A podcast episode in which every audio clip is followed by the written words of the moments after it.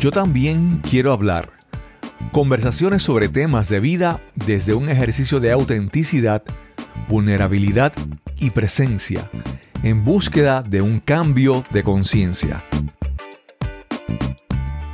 En el verano de 1976, mis papás me llevaron a la YMCA de Mayagüez a coger clases de natación.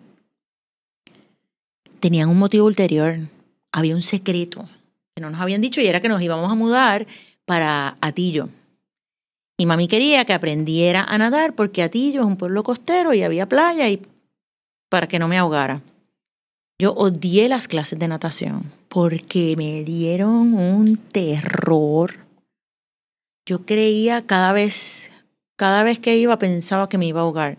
Y yo tenía un deseo de aprender a nadar porque me encanta el agua, pero cada vez que me soltaban era demasiado.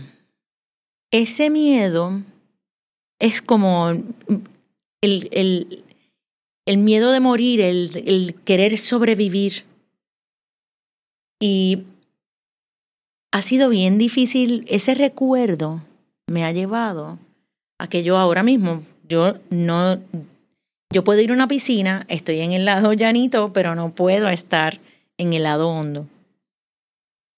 Y el miedo no solamente es en eso, es en muchas otras cosas de adulta, yo hablo en público y es terror de hablar en público. Y me pongo súper nerviosa cuando yo grabo estos, estos podcasts, o los episodios. Hay veces que la voz se me oye, el temblor del, del terror. Dice un curso de milagros, nada irreal existe nada real puede ser amenazado. Y trata, es como si solamente existiera el amor y la otra cara del amor es el temor y el temor es una ilusión, ese miedo, ese, eso que, que traemos. Pero yo no lo siento, yo no lo siento como una ilusión. Yo siento ese, ese temor, ese terror, ese miedo que me acompaña. Y me encantaría en este episodio hablar de miedo y qué podemos hacer para contrarrestarlo. Me identifico contigo con lo de la piscina. Porque cuando yo tenía aproximadamente como unos 6 o 7 años, a mí me llevaron a tomar mi, mi primera y única clase de natación en aquel momento. Y me, me dieron una, recuerdo que me dieron una tablita y me dieron cruza la piscina. Y yo estaba cruzando el lado de la piscina y a mitad, a mí yo me viré, a mí se me, qué sé yo, algo pasó que yo me viré. Y las, lo que yo recuerdo es que nadie fue a mi búsqueda, a salvarme. Y eso a mí, eso, eso, es lo, recuerdo que yo tengo. Seguramente alguien fue a rescatarme claro, porque yo estoy aquí. Sí, sí. Eso es lo que recuerdo en aquel momento. A niveles de que entonces yo no quise saber más de coger clases de natación, ni, ni nada de eso. Y como conté en, el episodio anterior, es ahora que yo comencé a tomar eso. Pero qué bueno que existe el miedo.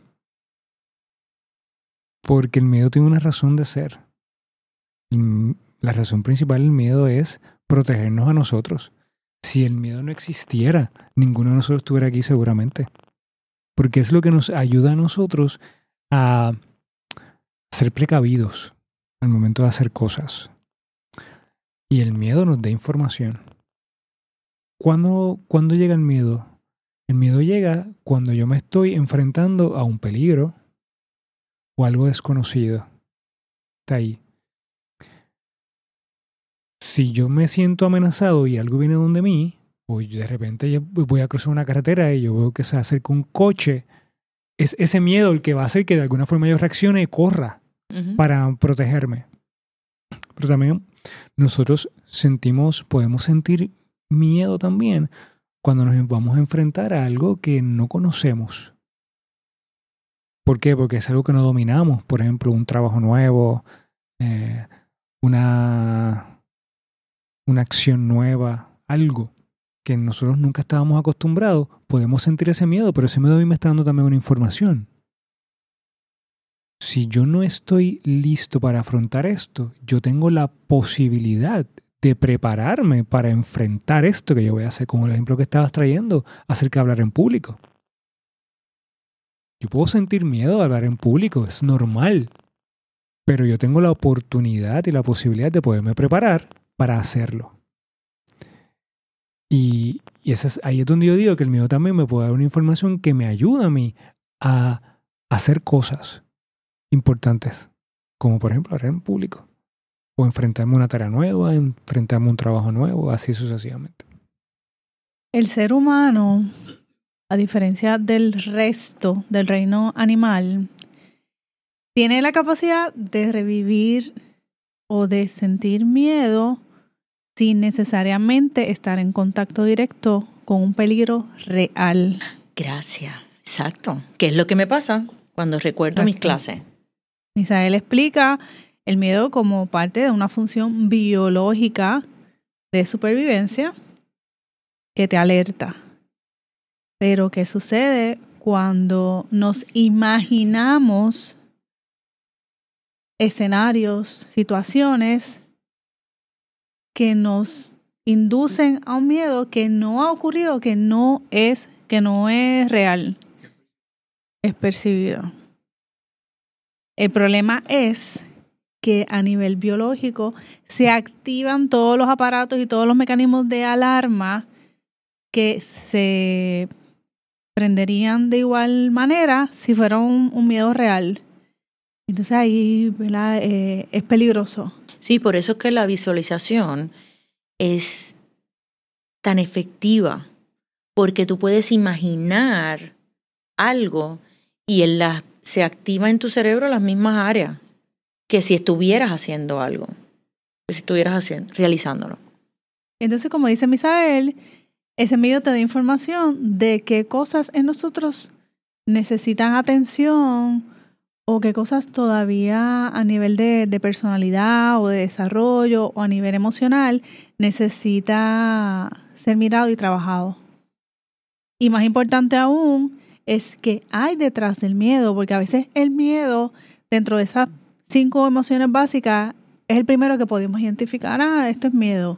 No, no, no, no, pero detrás de ese miedo, en realidad, ¿qué es lo que hay? Si, si es que estamos hablando de que no es que viene un león a, a comerte, ¿verdad? Sí, ese, sí, el, real. El, Ajá. el instinto de supervivencia. Porque entonces sí, sí hay una cuando hay una amenaza real, sí es efectivo el miedo. Porque entonces el miedo es lo que me va a apoyar a, a elegir, espérate, por aquí, por este callejón, yo no me debo ir. Pero entonces hay veces que yo no estoy tan, tan afinada con mis sentimientos, ¿verdad? O con mi medio ambiente. Porque estoy pensando en musarañas, un ejemplo. Y cuando, cuando yo doy hacia atrás en algunas instancias, en algunas situaciones de mi vida, yo he sentido que hay una vocecita que me dice, no, no entres ahí, o no vayas acá. Y yo, porque quiero sentirme valerosa, ay, no le hago, no le voy a hacer caso a esa vocecita porque yo tengo que superar esto. Tengo que, que pasar por esto. Y después, obviamente, con el, cuando uno lo piensa con calma y después que está la emoción ha bajado, ah, si hubiese escuchado esa vocecita. Entonces es como si el miedo se apoderara de tal manera o tu cuerpo se apoderara de tal manera que no escucha, que no escuchas más allá. Bueno, lo que pasa es que una de las respuestas fisiológicas de cuando se, se, percibe el miedo es la parálisis, ¿verdad? esa, esa, es una de las respuestas. Entonces, pues es que eh, hay una función ahí fisiológica. Exacto. Entonces, ¿cómo distinguir un miedo que me apoye contra un miedo que, que no? Bueno, por ejemplo, por ejemplo, lo que hablaban de, de lo que mencionaste de hablar en público. Cuando tú vas a hablar en público, ahí nadie te, te, va, te va a tirar el, yo, ¿verdad? En, en circunstancias normales, vamos Sí, sí. Sí, en circunstancias Vamos a pensar que en normales. circunstancias normales tu vida no está peligrando. Ujú. Eh, y entonces, pues, ya, ya con eso tú sabes que no es un miedo real, no es que tu vida peligre. ¿Qué, qué es lo que tienes, eh, qué es lo que te provoca miedo? Lo que hablábamos, en el episodio anterior. El miedo a la crítica, el miedo a la aprobación externa, al que dirán, eh, lo haré bien, a la autocrítica. Entonces, de ahí es el miedo. Entonces, vamos a atender esa, esa, esas, esas cosas que son las que sí nos provocan el miedo. Pero no porque sea real. algo tomando en consideración que todas las emociones provocan en nosotros cambios físicos. Eh, Una de las cosas que nosotros debemos de, que nos puede ayudar a nosotros a manejar, en este caso el miedo, que es la emoción que estamos, estamos trabajando en este episodio, una de las cosas que nos- nosotros podemos hacer cosas que nos ayuden a nosotros a regular el sistema, nuestro sistema fisiológico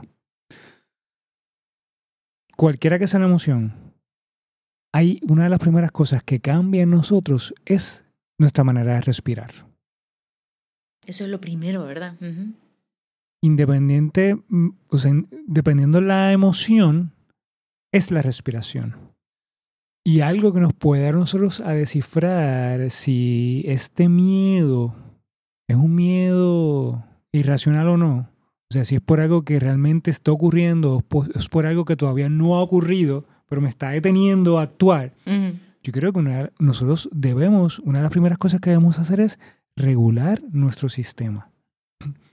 ¿Y que yo voy a utilizar para regular el sistema? Precisamente eso que se altera rápidamente, es la respiración. Sí, quiero, quiero aclarar algo. No sé si, ahora escuchándome, creo, no estoy- no estoy clara si se entendió bien. Yo no estoy diciendo que el, que el miedo no sea real. El cuerpo lo siente como real.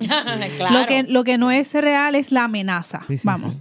Es, una, Ajá. es una cuestión aparente, algo que no ha Exacto. llegado, o es algo que está ocurriendo realmente. Entonces, por eso es Misael habla o sea, de lo importante que es entonces atender la respuesta que tiene el cuerpo ante, ante la percepción de, de la amenaza, del peligro. Pero sí se vive el miedo en el cuerpo. Claro.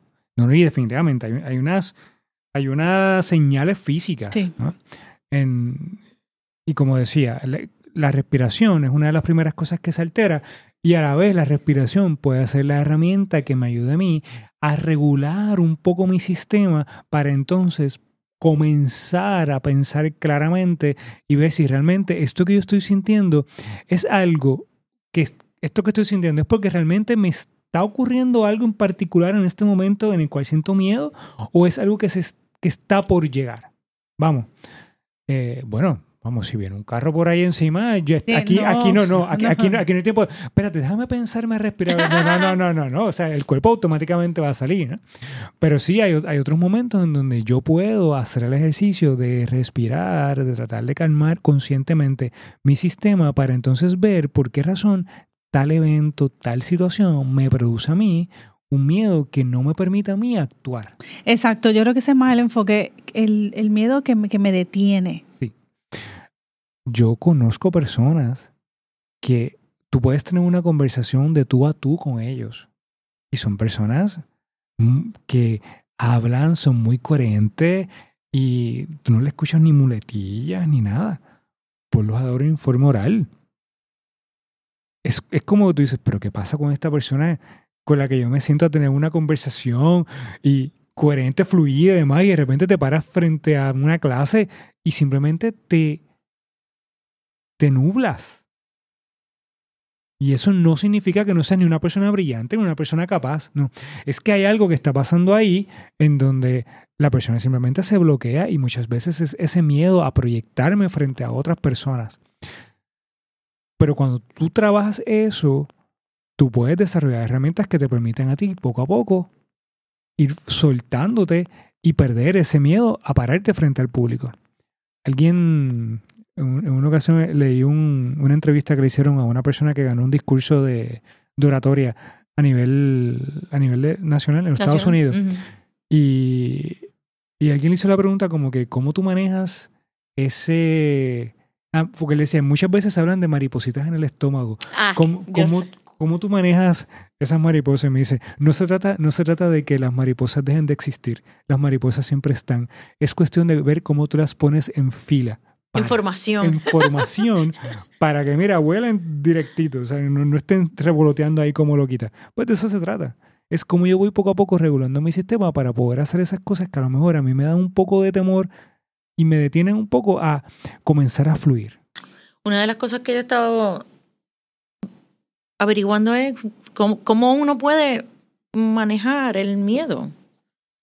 Y una de las cosas que he estado viendo es la, la terapia que te expone a. Porque como siempre hablamos en programas anteriores, el proceso, el proceso, la práctica, te lleva a mejorar alguna habilidad cada vez, cada vez más. Y con el miedo al exponerte a situaciones que te causen estrés o miedo en, en ambientes controlados, eso te apoya a que te vayas acostumbrando y vayas como soltando el golpe. Yo recuerdo cu- hace unos años yo me tiré de paracaídas y el imaginarme y el haberlo realizado, la imaginación contra el hecho, fue como que, ¿en serio que yo le tenía miedo a esto? Y es como esa exposición. En estos días estaba viendo una serie en Disney que se llama Limitless con Chris Hemsworth.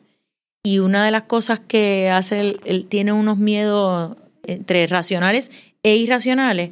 Y una de las cosas que hizo una terapista fue ponerlo a caminar en el penthouse de un edificio bien famoso en Australia, que es un caso extremo y, e- y obviamente bajo, bajo algo bien regulado. Pero es como la gente que se tira de bungee jumping, que lo hacen como para... Y después... Y yo creo que es más el, el problema con la imaginación, que nos imaginamos que va a pasar esto y después, al Eso me final, recuerda el día que me, tir- me tiré de, de la tirolina, aquí le dicen el zipline, en Toro Verde, en Orocovi. Había una fila larguísima en la escalera, mientras uno iba subiendo esperando el turno. Ay, Dios mío, qué angustia en el cuerpo, esa sensación tan horrible, y uno se cree que se va a morir. Pero yo les juro a ustedes, cuando yo me, me montaron en la tela esa, ¿verdad? Que estoy boca abajo, tan pronto a mí me soltaron, todo, o sea, desapareció completamente el miedo. O totalmente. sea, que no era real, era, yo me estaba imaginando toda esta cosa tan terrible y fue en realidad como un momento de liberación. Y así ocurre cuando nos enfrentamos a algo que nos ocasiona mucho miedo, pero que sabemos que va a ser, por ejemplo, para nuestro beneficio, para nuestro crecimiento personal, para nuestro desarrollo. Y entonces es enfocarse en, en, lo que hay al otro lado. ¿Qué hay al otro lado? Que me va a motivar lo suficiente para atravesar es- este umbral de, de miedo. Muchas veces cuando tú le preguntas a las personas por emociones que quisieran dejar de, de sentir, una, una de las emociones que te dirían que eliminarían de su vida sería el miedo. Mm, Y, y la invitación no sería a eliminar el miedo, sino sería a ver de qué manera ese miedo se puede convertir en un aliado tuyo, en un, en un acompañante del camino. Como hemos dicho en otros episodios y como hemos repetido aquí, porque toda emoción me da una información. Se trata de ver qué te quiere decir ese miedo en esa situación en particular que, que estás enfrentando, en donde ya tú sabes que la estás, que, que, que esa situación te provoca esa, esa emoción. Y una vez tú identifiques esa información, cuáles son esas razones, se trata entonces no de trabajar con el miedo, se trata de trabajar con la información que eso te está dando. Volvemos. Si el miedo que te, que si esto que te está produciendo miedo es el enfrentarte a una tarea nueva, a una tarea en la cual tú no te sientes eh, del todo capaz, entonces, ¿qué cosas tú puedes comenzar a hacer que te capaciten a ti a enfrentarte a esa tarea? Luego te das, te darás cuenta con el pasar del tiempo cuando mires atrás de que honestamente fue algo que tú podías ir desarrollando y te ibas a ir perfeccionando y a lo mejor ya no sientes ese miedo. Solamente evalúalo. Piensa en todas las veces que tú comenzaste algo nuevo, una acción nueva, una tarea nueva, una actividad nueva. Al principio seguramente sentiste inseguridad, sentiste miedo, pero realmente si tú miras, te dicen, mira, al final no era nada que no se pudiera lograr. Se trataba de que yo me esforzara un poco más o que yo aprendiera esto, que yo intentara esto otro, hasta que eso se pudo hacer. Sí, yo pienso en cuando alguien, tú le das a probar algo a alguna persona y dice, no, no, yo no como eso. Y tú le preguntas a la persona, ¿pero lo has probado? No, nunca lo he probado. Entonces, ¿cómo sabes que no te gusta? ¿Cómo sabes que no te Entonces, eh, una manera de, de usar el miedo de, de aliado como motivación. Decir, ok, esto me da miedo, pero déjame ver qué se siente si, si, yo, si yo me atrevo a hacer esto. Con todo y miedo. Y de repente, ah, mira, caramba, mm, no fue tan malo después de todo. O la próxima vez que lo hagas, pues ya está un 75% y un 50%, y después un 25%, hasta que ya ni te acuerdas, como dice Misael, ni, ni me acuerdo. Ah, wow, de verdad, yo, era verdad, yo me ponía bien nerviosa, bien nerviosa. Y ya, ni te acuerdas.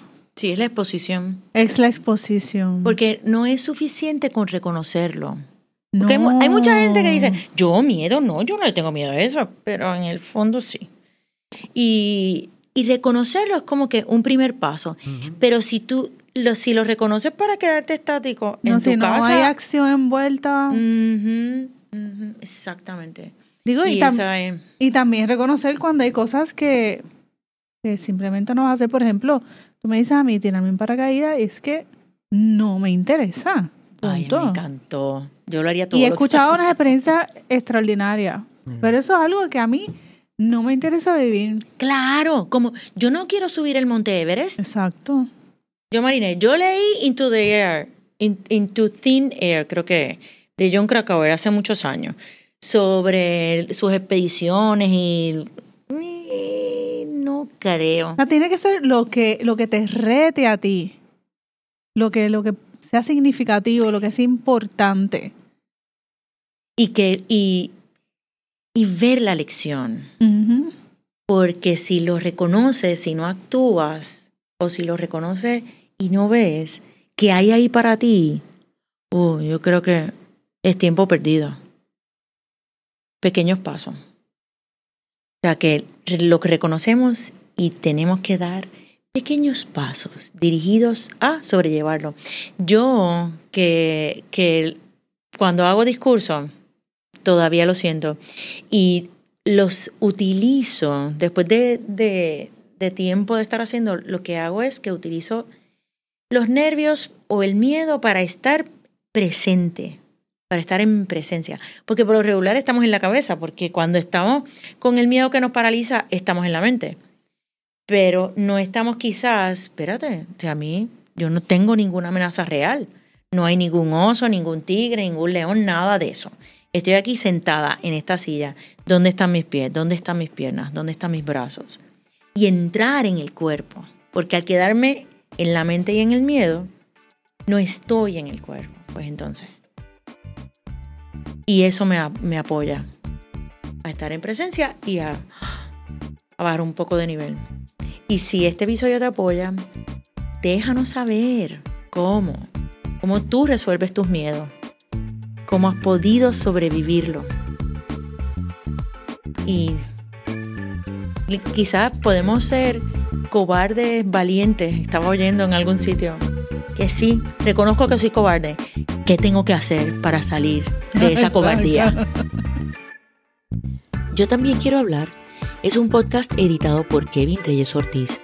Arte gráfico por Yesenia Rodríguez. Producido por Cristóbal Colón para podcastingpuertorico.com. Si también quieres hablar con nosotros, te invitamos a que nos envíes una nota a nuestro email ytqhpodcast@gmail.com. Si no entiendes la dirección, te la escribiremos en las notas del programa. Quizás puedas participar en nuestro podcast. Te esperamos en el próximo episodio.